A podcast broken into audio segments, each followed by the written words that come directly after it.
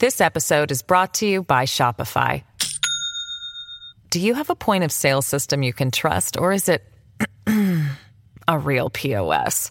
You need Shopify for retail. From accepting payments to managing inventory, Shopify POS has everything you need to sell in person. Go to shopify.com slash system, all lowercase, to take your retail business to the next level today. That's shopify.com slash system. Storie Libere presenta 27 febbraio 2024, io sono Alessandro Luna e queste sono le notizie del giorno.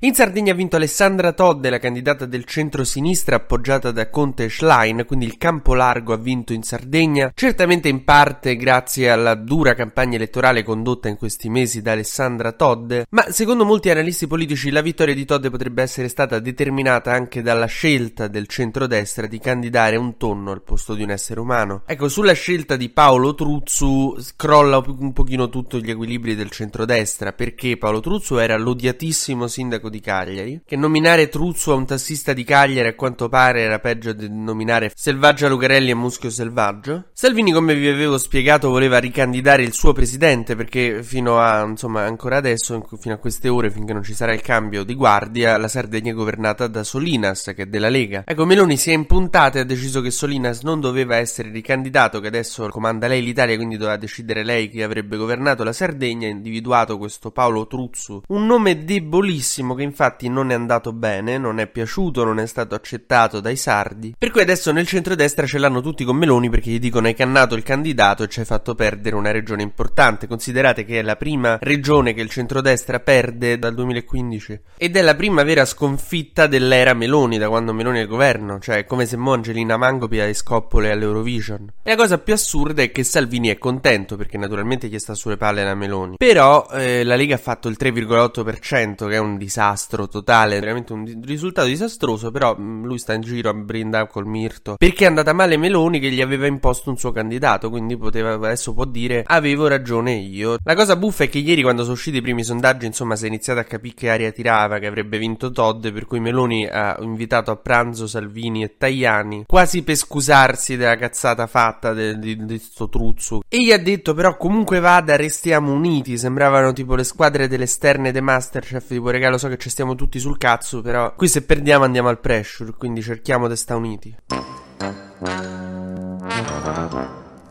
Comunque anche Calenda impara qualcosa da queste elezioni perché il suo candidato Soru ha fatto un importante, come l'ha definito Calenda, 8,6%, talmente importante che a noi non ci cambia veramente un, proprio una virgola di niente e che se nella vita vuoi essere rilevante magari cerca di parlare un pochino con i 5 Stelle che sì, non ci piacciono tutte cose, vabbè, però prima o poi andrà aperto un canale. In tutto ciò Schlein festeggia, io forse non festeggerei così tanto perché va bene che adesso il campo largo largo funziona, però è stata regalata una regione al Movimento 5 Stelle. Il Movimento 5 Stelle storicamente va malissimo alle elezioni locali. E Schlein è riuscita a far vincere una regione al 5 Stelle, la prima regione governata da un esponente dei 5 Stelle, che è abbastanza clamoroso, cioè non so come dire. Sono i tuoi principali competitor nel campo largo, avevano una debolezza e gliel'hai risanata, insomma. Sei la loro avversaria, non il loro meccanico. Comunque adesso tutto il campo largo è convinto che andando uniti potranno battere battere la destra, che per carità può essere, eh.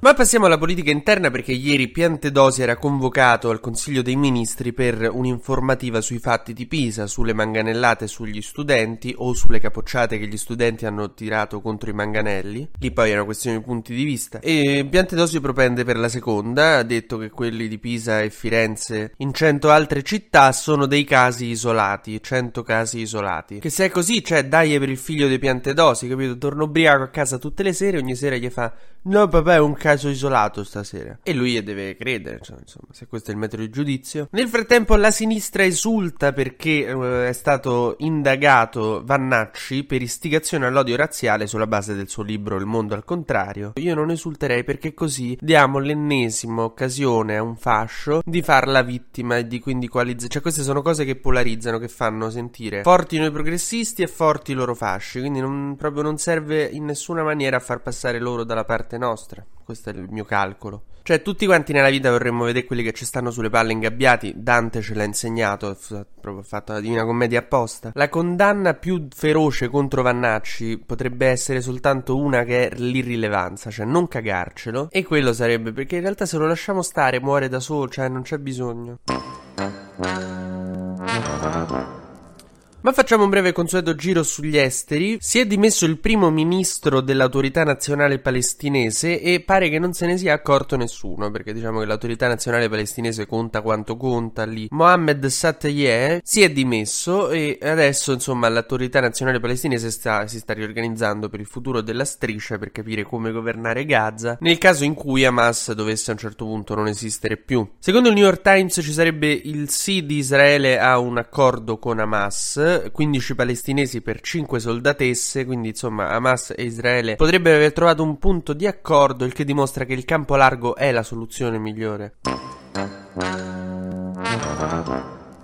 Mentre è caduto il veto dell'Ungheria e quindi la Svezia è nella Nato. Il premier svedese l'ha annunciato, ha detto è una giornata storica, quindi adesso se la Russia vuole attaccare la Svezia, purtroppo, insomma, dovrà pensarci due volte. Mentre a Bruxelles sono tornati i trattori che hanno bloccato il centro, hanno messo a ferro e fuoco le cose, hanno lanciato letame contro la polizia, eppure non è volata una manganellata. Nota per gli studenti di Pisa, la prossima volta meno bandiere della Palestina, più letame con... No, non si può inneggiare al sbaglio sulla polizia. Però, insomma, vabbè, ci sono, diciamo, vari modi di gestire l'ordine pubblico. TG Luna torna domani mattina, sempre tra le 12 e le 13, su storielibere.fm.